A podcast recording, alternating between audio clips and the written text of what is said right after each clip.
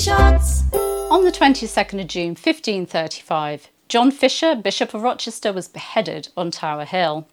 Fisher, who'd served Henry VIII's grandmother, Lady Margaret Beaufort, was executed for treason for refusing to accept Henry VIII as the supreme head of the church.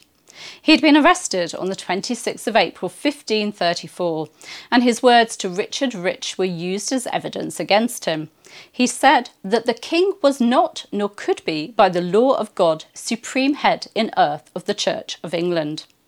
The Pope tried to save Fisher by making him cardinal priest of San Vitale, but this simply provoked the king, who joked that Fisher would have to wear the cardinal's red hat on his shoulders.